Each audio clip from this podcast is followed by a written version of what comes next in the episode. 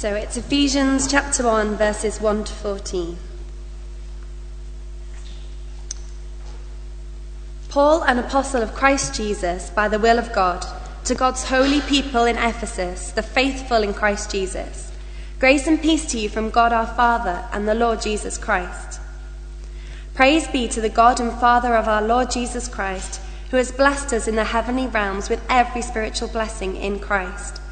For he chose us in him before the creation of the world to be holy and blameless in his sight. In love, he predestined us for adoption to sonship through Jesus Christ, in accordance with his pleasure and will, to the praise of his glorious grace, which he has freely given us in the one he loves. In him we have redemption through his blood, the forgiveness of sins, in accordance with the riches of God's grace that he lavished on us with all wisdom and understanding. He made known to us the mystery of his will according to his good pleasure, which he purposed in Christ, to be put into effect when the times reach their fulfillment, to bring unity to all things in heaven and on earth under Christ. In him we were also chosen, having been predestined according to the plan of him who works out everything in conformity with the purpose of his will, in order that we, who were the first to put our hope in Christ, might be for the praise of his glory. And you also were included in Christ when you heard the word of truth, the gospel of your salvation. When you believed, you were marked in him with a seal, the promised Holy Spirit, who is a deposit guaranteeing our inheritance until the redemption of those who are God's possession, to the praise of his glory. This is the word of the Lord. Now, the book of Ephesians. So, the book of Ephesians, and particularly this passage we're looking at today, answers one of the most important questions that any of us ask. It's a question that's been around forever, and one that we all wrestle with. And I'm going to come to that in a minute. But first of all, a bit of an introduction to the book of uh, Ephesians. Um, uh, the New Testament, uh, again, just to take turn right back to basics, uh, the New Testament is made up of a number of different books. Uh, there are five books of narrative. So there's uh, the four Gospels Matthew, Mark, Luke, John, and Acts, which are all story.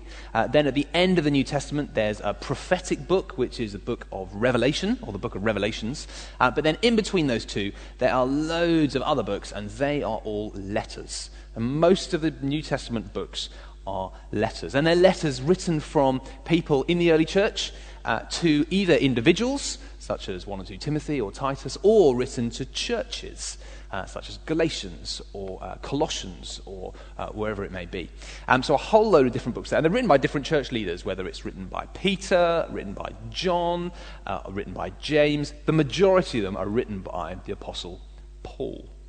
And that is uh, the book, uh, that, that's the book that we have today. That's what category uh, that, fall, that falls into. Now, a lot of the letters deal with specific issues. So they deal with issues um, that have maybe come up uh, in a particular church. Um, maybe, and some of them deal with even things that, you know, maybe Paul or someone is writing to a particular person. So there are various bits of letters that say, oh, by the way, Titinius, can you bring me that cloak which I left last week? Or, you know, Bob, remind him not to pick his nose or, you know, or whatever, whatever it might There are various kind of odd bits and pieces where we go, ah, right, he's writing to a particular person there. Okay, so maybe it's not for everybody uh, today that we shouldn't pick our nose or whatever, whatever it might be. Um, but Ephesians is slightly different. The reason I mention that is Ephesians is slightly different. Um, Ephesians, the book of Ephesians was probably written when Paul was in prison in Rome. Uh, Ephesians chapter 3 talks about, uh, Paul talks about his chains, are probably written when he was uh, in prison in Rome. Um, and he was probably writing not just to the church in Ephesus, but to a whole number of churches. At the very start, verse 1 uh, in the book of Ephesians, it says this To God's holy people in Ephesus. If you've got uh, a Bible in front of you, you'll notice it's got one of those tiny little footnote thingies, uh, and that's where you have to get out your magnifying glass to read the kind of minuscule print at the bottom and see what it actually says. And you look really closely, and it says, Some early manuscripts do not have in Ephesus. And you, usually you read that and you think, well, what's the big deal? Well, the thing here is that probably this was a circular letter written to a number of different churches. So, again, on the map here, it was probably written to other churches around Ephesus. Maybe the church in Colossae, Corinth, Thessaloniki, Philippi, kind of all the churches around there. It, a little bit like, you know, when you get um, an email uh, and it's addressed to you. And you're like, all oh, right, okay, you know, dear Graham, so and so. And then you read the email and you realize actually it's just a circular email, but they've got some clever computer system that inserts your name at the top and makes you think that it's a personal email. You know what I mean? Uh, I want, that's the sort of thing I imagine that's, if you like, modern day going on here, um, written to uh, the Ephesians, but actually the same letter was sent to various other places uh, as well. So that is the book of Ephesians. It's Paul's summary of how to do church full summary of how to do church. The first half of the book is much more theoretical and theological, the first three chapters. Second half, uh, second three chapters are more practical, uh, and we'll be coming to them uh, later on uh, in, uh, in the term. But going back to that original key question, the key question that the first chapter answers is Who am I? And I think it's a question that we're all trying to answer.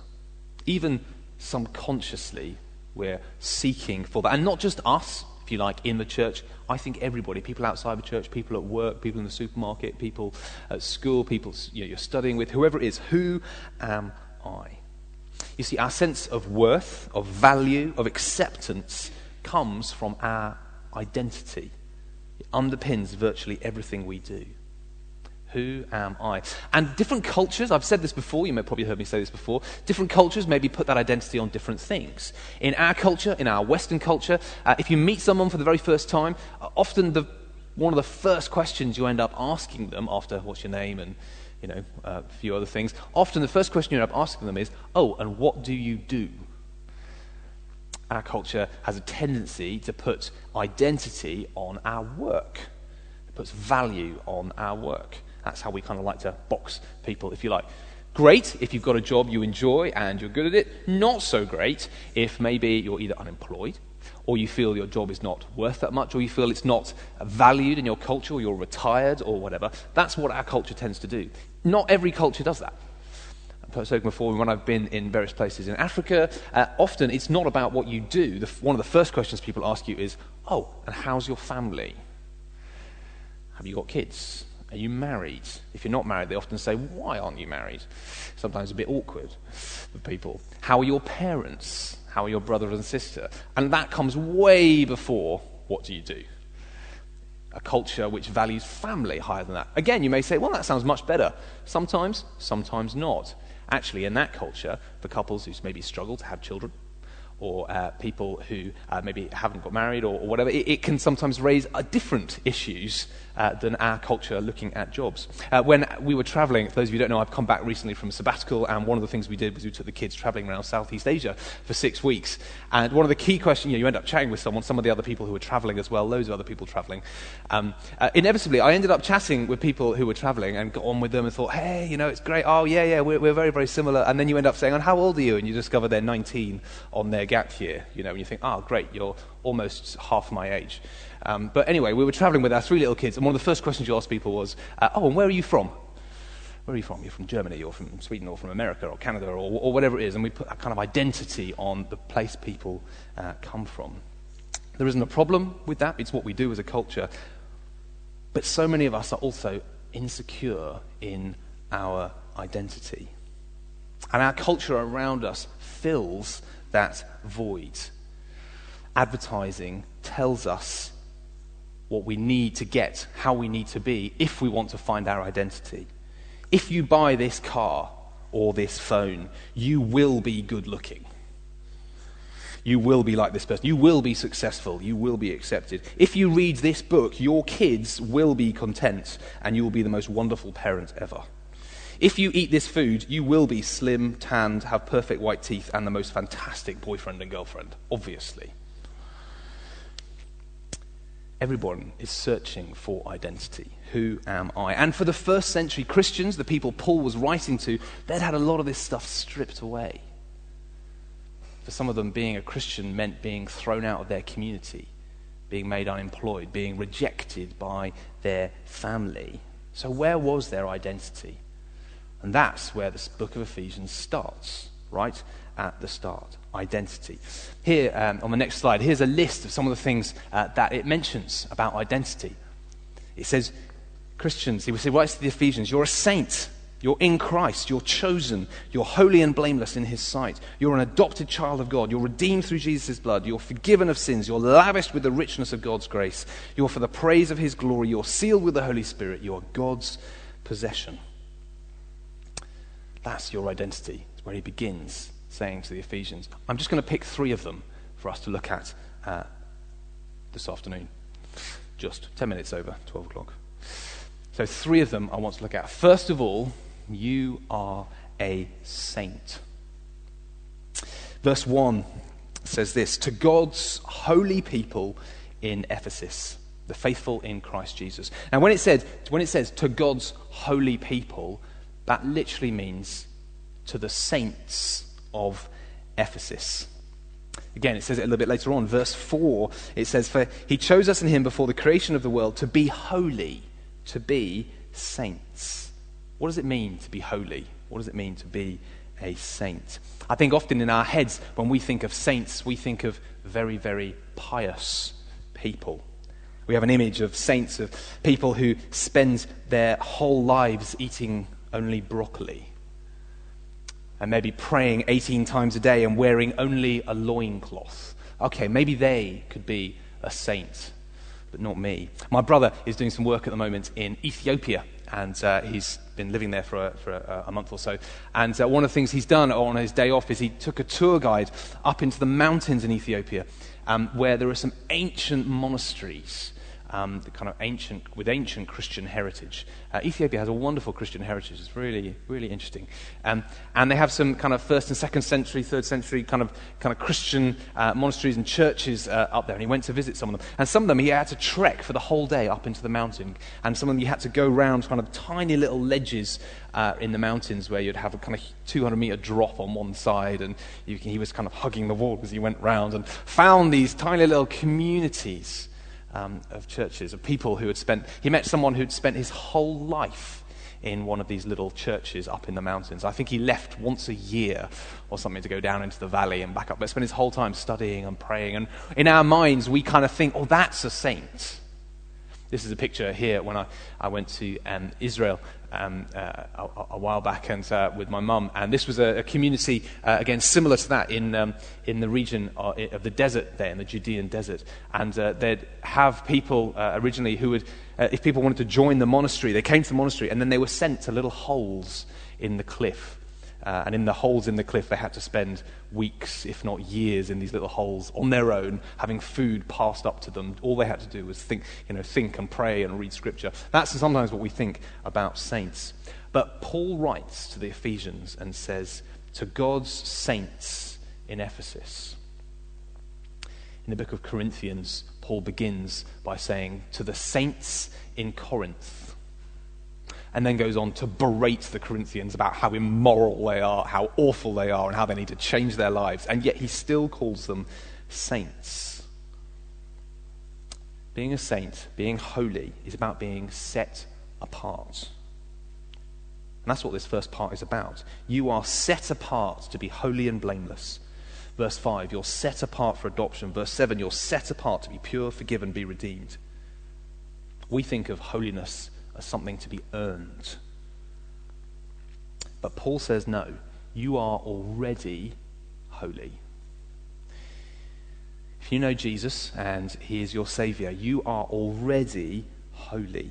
That is the gospel of grace. You see, the message of works says if you work really, really hard, one day you might get to be holy and pure. But Paul says to the Ephesians, You are holy already. The gospel of grace is you are already holy and pure. Now live a life worthy of this in response to what God has done for you. Um, there's a preacher called Simon Ponsonby. I don't know if uh, any of you have come across him. He's this enormous guy with a huge beard. He used to be a butcher and uh, he often talks, talks about it. He's, uh, he preaches, he's kind of, a, I think he's the minister of theology at St Aldate's uh, in Oxford. And uh, what he uh, usually does, when he, whenever he comes to do a talk, he usually gets, uh, gets a stand or wherever he is, and he, he, he kind of he always leans on it like this. And I always think it's going to break every time, and he kind of leans it over or something. And he, this big guy, he stares round and he tends to eyeball everybody in the congregation. And then in his deep, gravelly voice, which I'm not going to try and uh, recreate, he says, Good morning, saints. And then gets on with the rest of his talk. And I always found that slightly odd when he first did it. I was like, oh, what's he doing? He explained it once. We're saints. We are gathered saints together, holy ones, chosen, set apart. So, Christchurch, good morning, good afternoon, good evening, saints. You are saints. That's part of your identity. So, first of all, we're saints. Secondly, we are children of God. Verse 5 says that we have an adoption to sonship through Jesus Christ. And this is a theme that comes up regularly in Paul's writing this idea of adoption. Romans chapter 7 says this For those who are led by the Spirit of God are the children of God. The Spirit you received does not make you slaves so that you live in fear again. Rather, the Spirit you received brought about your adoption to sonship, and by Him we cry, Abba, Father. The Spirit testifies with our spirits that we are God's children. Now, where it says sonship in there, it's not just for men, okay? People become children of God, both sons and daughters.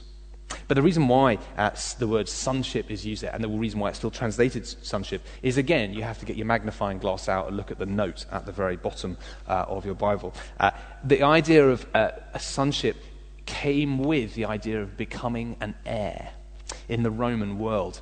Uh, it was, it was traditional uh, that if you were a, a kind of famous and well off Roman person, and maybe you didn't get on with your kids, or maybe you didn't want them to inherit everything or, or whatever, you, or you didn't have kids, you would sometimes choose somebody, uh, uh, a, a, young man, uh, usually. Uh, I don't think, I think they were the only people who could inherit stuff in that culture. Um, you would choose a young man to adopt and as your son. And part of adopting them as your son was that they became your heir, which meant that not only did they inherit all your wealth, maybe your house and all that sort of thing, they also inherited your status, your standing in culture, your name, your prominence, your role, whatever it was. They inherited all of that. And that's what Paul is trying to get across here. That we are, we are become sons, we become inheritors, heirs of God, adopted into sonship. It's for both men and women. We become sons and daughters of God, heirs of God. Verse 14 says, it talks about the Holy Spirit being given us to guarantee our inheritance. That passage in Romans 7 I just read goes on to say, Now, if we are children, then we are heirs, heirs of God and co heirs with Christ. Do you know that Jesus is your older brother? You ever thought about that? If you become a child of God and uh, Jesus is the Son of God, he's your older brother heirs of God, co heirs with Christ, if indeed we share in his sufferings, in order that we may also share in his glory. We receive everything that comes along with the inheritance of being a child of God, the status of that, uh, the blessings of that, the spiritual blessings uh, of that, everything is given to us as children of God. I wonder what it would mean to live deeply knowing that you are a child of God. So, first of all, we're saints. Secondly, we are children of God. And thirdly, we are in Christ. Verse 1 again says this Paul, an apostle of Christ Jesus, by the will of God, to God's holy people in Ephesus, the faithful in Christ Jesus. It says in Ephesus, but it also says the people in Christ. This is repeated throughout the passage. Verse 4 He chose us in Him Verse 7, in him we have redemption. Verse 11, in him we were chosen. Verse 13, we are included in Christ. I was reading uh, a commentary on Ephesians. Uh, I should say, I think um, the book of Ephesians is one, I think it's the, the book of the Bible where I have the greatest number of commentaries uh, on my shelf.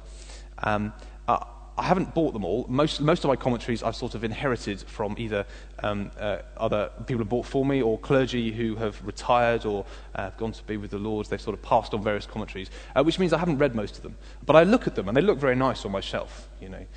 Um, if you come and see my study and you look at the books and you say, wow, Graham's very well read, um, probably only about 10% of them I've read, but they look great. So lots of commentaries on Ephesians. I'm hoping over this series I'm actually going to get to have a chance to read some of them. But one of the commentaries, that when I, when I happened to read it, talked about this concept and said this. With the expression, in Christ Jesus, we encounter one of the most significant and difficult points in Paul's writings. Paul is not merely saying these people believed in Christ, rather, they were in Christ positionally. This concept of being in Christ is one, if not the most important part of Paul's theology. For this is the center from which he understood and explained salvation. Apparently, it appears 164 times in Paul's letters. What does it mean to be in Christ? Come along to the rest of the series and you'll find out. But in summary, they are both in Ephesus, but also in Christ. If you are a Christian, you are so connected with Christ that it isn't just that you believe in him, somehow you are actually in Christ.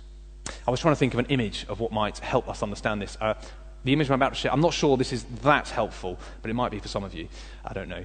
Um, so take it or leave it. But um, I, I, have you, I, I, don't know how many of you listen to music uh, with headphones in. Um, and uh, I don't know how many of you listen to music with headphones in and sing along as well. I don't know. What's it like? I don't know. Again, picture someone you know who's someone else with headphones in, listening to music, and them singing along themselves. Does it sound any good? Usually, I think when people sing along with headphones in, it doesn't sound very good. And usually you get a kind of, yeah, and it's usually too loud and a little bit out of tune. But when you're the person doing it, it sounds amazing. And you think you sound amazing. You know, you've got your headphones in and you're like, you're singing along, and you just think, this sounds awesome because you've got the music in your ears and you think you're singing along with whoever it is. And actually, outside, it sounds terrible, but it sounds great to you. Sometimes I wonder just a picture of being in Christ. But actually, the things that we try and do actually sometimes are a bit broken and a bit flat and maybe don't sound that great, sort of thing. But then you're plugged into Christ, and actually, with being in Christ, actually, Christ takes all of that that you offer and makes it amazing. That actually, what you're listening to, it's like Christ infusing what you have, and actually, He fills in all those gaps, those words you don't understand, those words you kind of mm, mumble over or whatever, and makes it good. It's like going to, going, I don't know, you know, if you've been to a, a concert, a gig or whatever, and again, you're singing along. Uh, no one can hear you because it's so loud, but it sounds great. Again, if you imagine you just took yourself out of that and it was just you singing on your own, it, again, it probably wouldn't sound that good. I don't know if that image is helpful. Maybe, maybe not. But what it means to be in Christ. So, if you are in Christ, you are a saint, you are a child of God, and you are in Christ. In summary, though, what have we done to deserve this? Answer nothing. The thing about all those identities that I mentioned at the start, where our culture around us tries to say, this is your identity, or this is your identity, or chase after this, or chase after this, those are all so insecure. There's nothing wrong with having a good job, or having money, or uh, what, caring about your looks or your clothes or anything like that. But actually, as soon as that becomes your identity, which so often our culture pushes us towards and our sinful natures kind of end up invoking in ourselves, it becomes so insecure and we spend our lives trying to fill our lives with those things. Because if your identity is in your money or how you deal with it, what happens if you lose it all? If your identity is in your looks, what happens if actually things happen. I said in the first service, what happens if your identity is in your looks? Well, you know, we all get older. And then I realized that actually I was suggesting that as you got older, you got ugly. Uh, and then I dug a bit myself into a bit of a hole in the first service, uh, trying to explain that. And uh, so I'm not going to say that at this service, okay? But you all know what I mean. But God says your identity actually has nothing to do with you, it's imparted from me to you. One of the things this passage talks about is uh, it talks about predestination. It talks about lots of being chosen. And I'm not going to tackle that topic of predestination and all those things at the moment, but the key thing about it is that Paul says it's nothing to do with you in some ways. It's imparted upon you, it's lavished upon you, and you can be safe and secure in that because it's yours. You are a child of God, you are a saint, you are in Christ. And ultimately, we are for the praise of God's glory. I don't know what you get or where you put your identity. I think when people say, "Do you put your uh, you should you know put your identity in Christ or not?" I think maybe more the question is, what are the things that other than Christ you put your identity in? Because I think all of us do it, and sometimes we don't know what those things are until they're taken away. Sometimes we don't know that we put our identity in our work or until we become unemployed, or our money until we lose it, or our grades until we don't do well, or whatever it is. And sometimes God lets us go through tough times because He wants to draw us to Himself, to put our identity in Him. And it's a lifelong challenge, I would say. But where are we, where are we tempted to put our identity that is not in Christ? And how can we change that? One of the ways, uh, that, well, the way I'd like us to respond is um, we're going to be a little bit, uh, a little bit creative in the way we respond um, to this. Um, I haven't asked you uh, before to do this, Matthew, but um, on the computer there should be uh, like some music um, on uh, kind of uh, media, Windows Media. I don't know if you were happy to look it up. What I'm going to get us to do is, again, do something a little bit creative. Uh, part of our vision, st- well, our vision statement here at church is seeing lives restored through Jesus in a renewed space as we have fun together. And part of that having fun together is just being a bit creative and trying different things sometimes when we think about our identity and we try to remember some of these good things, often we need other people to tell us those things because we don't think them about ourselves. So, what I have here is some sticky labels and some pens. Okay? And what I'm going to do is I'm going to put sticky labels and pens on uh, these two tables. And uh, in a moment, um, we're going to hopefully put on, put, just put on a bit, uh, a bit of music. And uh, what I'd like you to do is just spend a little bit of time having a look at this list um, and then I would like you, uh, m- maybe one or two of them jump out at you. Maybe one or two of them you think, yeah, actually, that's something I need to think about. What I'd like you to do is come up to one of these tables, grab a pen, and at the table, write it. Maybe it, I'd encourage you to write more than one. Maybe write one, two, or three, uh, whatever. Write that on each of the sticky labels, and then I would like you to go and stick that label on somebody else. Okay? Um, and uh, don't be, uh, I'd say, don't be shy about it. Uh, lob it on their back. Or if you want to, you can say, come on, stick this label on you. But I'll just pop it on their back. And, and, if you, and particularly, particularly people maybe you don't know. Just, and, uh, you know, just, just pray. Just, just pop, it, pop it on their back. Um, and, um, and, my, and I hope that actually later on, those people might be able to look at those sticky labels and say, oh, okay, that's, that's, that's who I am in Christ. Okay? Um, and I hope that by the end, we will all have at least one sticky label uh, on us. Uh, okay? You up for this? I know it's, I know it's a, little, a, a little, a little unorthodox. Uh, but um, I'm going to, so I've got these sticky labels. Um, we're going to listen to some music. Uh, this table's a little bit wet on that end. Sorry about that. Uh, avoid that end. Um, but have a, have a look at that. Have a look at the stuff on the screen. Uh, have a think. There we go. And then after we've spent a moment, after we've spent a few minutes doing that, um, Al and Lydia are going to lead us in uh, a couple of songs as that, uh, as that continues.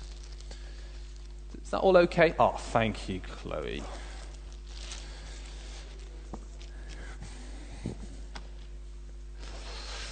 Does that make sense? So I'm just going to pray for us. We'll listen to some music. Um, and then I encourage you to have a look at the list, write something on a sticky label. Uh, I'd encourage you to do maybe two or three, and then go and stick it on someone. Okay?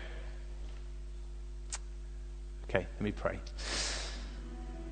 Heavenly Father, we thank you that we are in you.